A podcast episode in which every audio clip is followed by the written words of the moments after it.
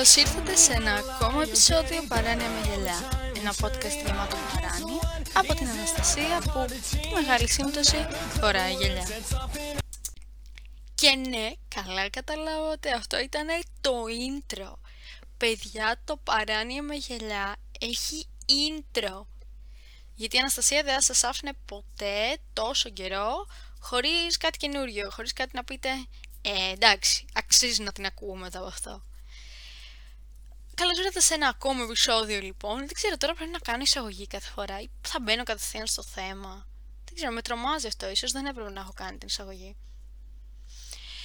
Όπως και να έχει, σε αυτό το επεισόδιο ήθελα λίγο να τα πάω τα πράγματα πιο slow. Όπως είναι και το αίσθημα αυτού του Σαββατοκύριακου. Λίγο πιο slow όλα. Μπορεί την άλλη εβδομάδα να δίνω δύο μαθήματα που πιθανόν να μην περάσω κιόλας. Αλλά αυτό δεν σημαίνει κάτι μπορούμε να περάσουμε σε αυτά που ήθελα να πω. Σήμερα έφτιαχνα μια κάρτα γενεθλίαν, το οποίο σημαίνει ότι κατέφυγα σε αυτό το κομμάτι του συρταριού μου που έχω τα χαρτόνια, τα φτοκόλλητα, όλο αυτό το πράγμα. Εκεί όμως έχω και τις κάρτες που μου έχουν δώσει άλλοι άνθρωποι. Και έπεσα κατά πάνω, κατά πάνω. Πώς έπεσα, κάρτα έπεσε κατά πάνω μου, σε μια κάρτα από μια φίλη που έχω πολλά χρόνια να δω και η φιλία μας έληξε όχι απλά άδοξα, έληξε με έναν τρόπο τόσο ανεπαίσθητα, δεν υπήρχε κανένας τσακωμός, κανένας θυμός, τίποτα, απλά εξαφανίστηκε. Και ήθελα να ρωτήσω, ναι, μεν έχω παραπονηθεί ήδη πάρα πολύ σε αυτό το podcast για τις φιλίες μου, δεδομένου του Love Bombing episode, αλλά ρε φίλε, τι φάση. Γιατί, γιατί να εξαφανιστείς έτσι; Γιατί όταν κάποιος σου λέει καλή επιτυχία στις Πανελληνίες, να λες ευχαριστώ σκέτο και όχι ένα επίσης ενώ και ο άλλος δίνει δηλαδή. Μερικές φορές έχω κάποιες σημαντικές απορίες στη ζωή μου. Σε αυτό το μεταξύ το κομμάτι του λαπιού εγώ κρατάω διάφορα πράγματα. Έχω κρατήσει διαφημιστικά από μουσεία, από το Αττικό Ζωολογικό. Λες και ξέρω εγώ σε κάποια φάση της ζωής μου θα μου χρειαστεί λίγο να ξέρω το χάρτη του Αττικού Ζωολογικού. Ότι σε περίπτωση που ξαναπάω να έχω το δικό μου. Να μην πάρω το δικό τους. Ότι εγώ ξέρω καλύτερα, παιδιά. Έχω ξανάρθει όταν ήμουν Τετάρτη Δημοτικού. Δεν θα μου πείτε εσείς που έχετε τους αλιγάτορες. Έχουν αλιγάτορες αρχικά. Ξέρω εγώ. Σίγουρα έχουν λιοντάρι και τσιτάχ. Τα θυμάμαι αυτά. Τερλό φανγκέλινγκ.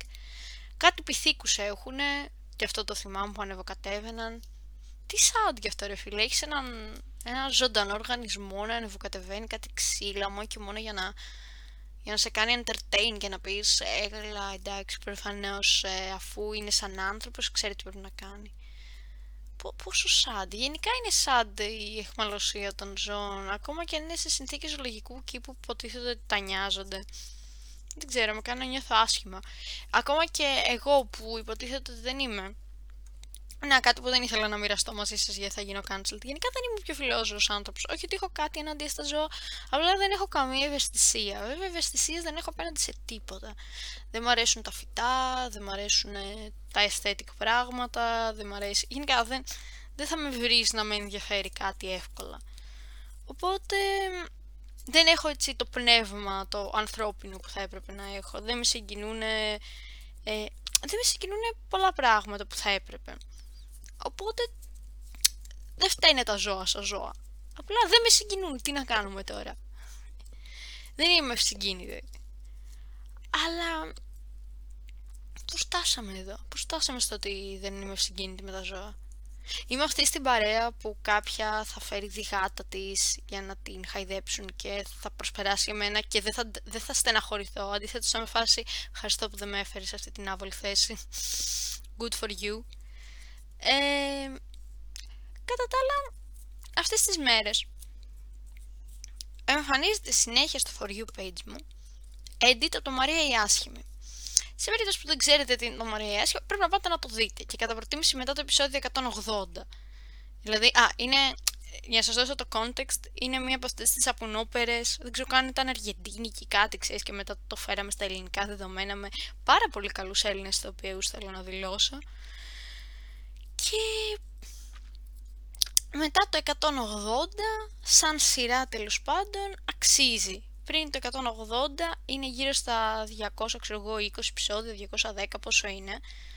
Δεν είναι μεγάλα, δεν είναι μόνο ώρα, νομίζω είναι 40 λεπτά. Ήταν μια καθημερινή σειρά την περίοδο που τη γυρνούσαν. Και το context, για να σας δώσω ένα βασικό πράγμα, είναι concept ήθελα να πω. Τα μπερδεύω πάρα πολύ αυτά τα δύο και είναι λίγο σαν... Δεν είναι ότι δεν ξέρω τι σημαίνει, είναι ότι μπερδεύω όταν τα λέω. Είναι λίγο σαν το αριστερά και το δεξιά που σας έλεγα στο προηγούμενο επεισόδιο. Τέλεια. Ε, το concept λοιπόν είναι ότι έχουμε τη Μαρία, η οποία όλως περιέργως είναι άσχημη υποτίθεται στην αρχή, γι' αυτό λέγεται και Μαρία η άσχημη, η οποία είναι πανέξυπνη όμως και πολύ καλή λογίστρια. Την παίρνουν σε μια εταιρεία ως γραμματέα του προέδρου. Προέδρου, τι ήταν εκείνη την περίοδο ο Αλέξης. Τέλος πάντων, τον ερωτεύεται κεραυνοβόλα. Ε, έχει αυτή και ένα παιδικό φίλο τέλος πάντων. Αυτός της κάνει, ο πρόεδρος της κάνει τα γλυκά μάτια για να τον βοηθήσει να ε, στήσει μια κομπίνα για να βγάλει λεφτά με μια θηγατρική εταιρεία. Αυτή μπαίνει μέσα σε όλη αυτή την κομπίνα η θελημένα για να βοηθήσει τον έρωτά της, ο οποίος και αυτός της πουλάει πίσω έρωτα και γλύκες και φόλτα σε λούνα πάρκ και όλα αυτά, αλλά την προσβάλλουν όλοι γιατί η εταιρεία είναι εταιρεία μόδας, οπότε μια άσχημη σε εισαγωγικά Μαρία δεν ταιριάζει και μέσα, τρώει bullying από την κανονική σύντροφο του Προέδρου, η οποία τη λέει άσχημη, οι φίλες της Προέδρου τη λένε άσχημη. Βέβαια οι υπάλληλοι εκεί είναι δεκτικοί και κάνουν παρέα. Υπάρχουν και κάποια παράλληλα plotlines με την οικογένεια της Μαρίας, το φίλο της Μαρίας και όλα αυτά.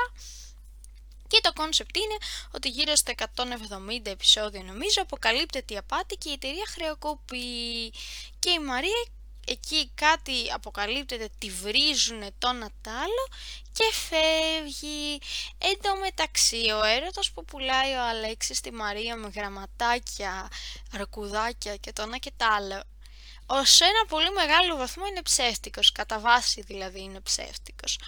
Ε, απλώς η Μαρία δεν το ξέρει και το μαθαίνει και γίνεται το έλα να δεις και φεύγει από την εταιρεία η οποία έτσι όπως είχε κάνει όλα αυτά τα συμβόλαια με τη θηγατρική έχει περάσει στο όνομά της.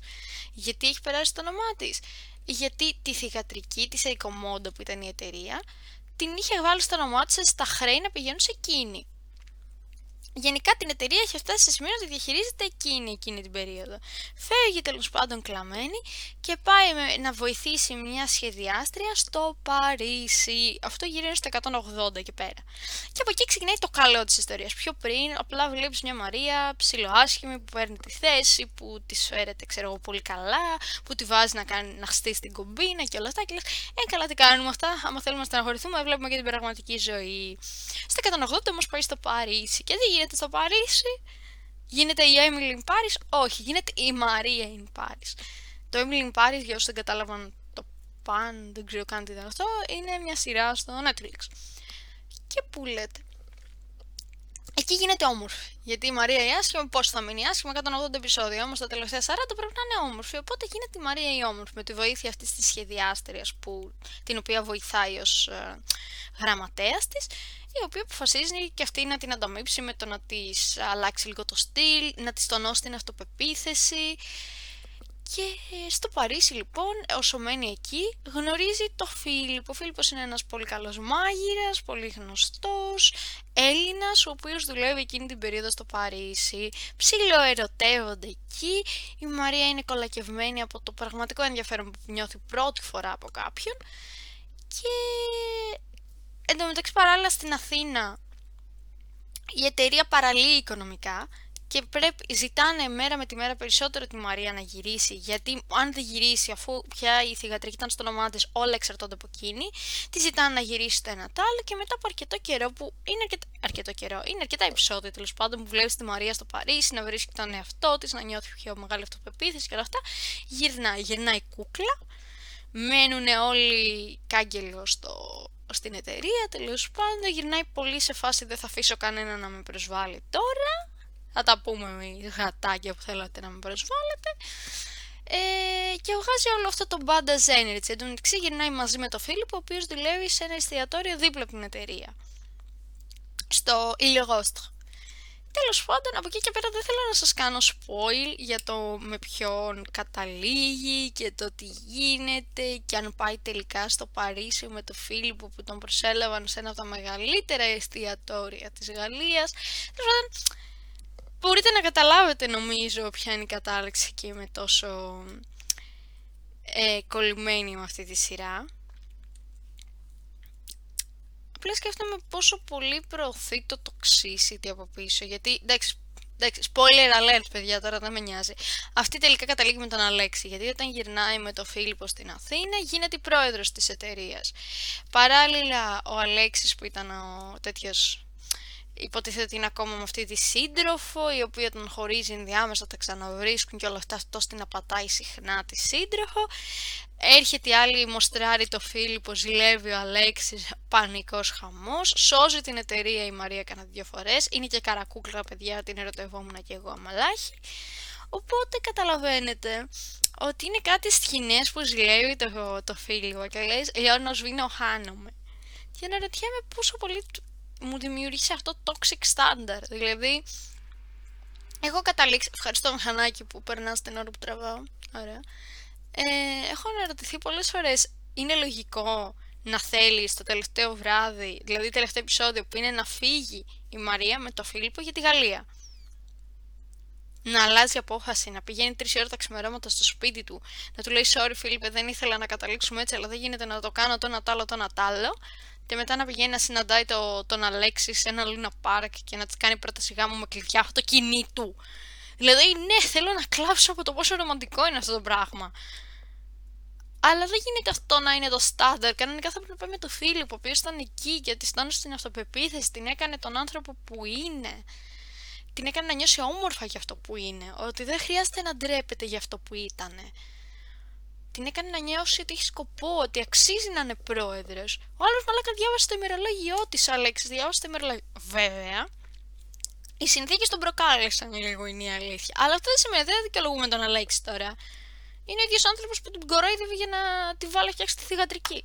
Πώς φτάσαμε εδώ σε αυτό το επεισόδιο, Ποιος έχει μείνει να μ' ακούει μετά από το ραντ για το Μαρία η άσχημη; Πολύ καλή θα πει όλοι. Κούκλι, κούκλι, κούκλι να το δείτε. Μετά το 180 κάντε το binge watching και να προσπερνάτε τις άκυρες στιγμές γιατί έχει και κάτι παράλληλα plotline με κάτι love stories που δεν μας ενδιαφέρουν. Μόνο η Μαρία, ο Αλέξης, η εταιρεία, άντε και λίγο ο Φίλιππος εκεί στο ενδιάμεσο. Και η Μαρκέλη. Η Μαρκέλα είναι η, η κοπελιά του Αλέξη που κοπελιά τώρα. Πολύ αστείο. Τέλος πάντων. Αυτά ήθελα να πω. Αυτά ήθελα να πω. Είμαι πολύ χαρούμενη για το intro έτσι κι αλλιώς, οπότε πάρτε αυτό το random επεισόδιο. Καλή συνέχεια και ελπίζω να περνάτε τέλεια, τέλεια, τέλεια, τέλεια. Τέλεια, τέλεια, τέλεια. Και παραπέντε. Την επόμενη φορά θα πούμε για το παραπέντε. Έκλεισε.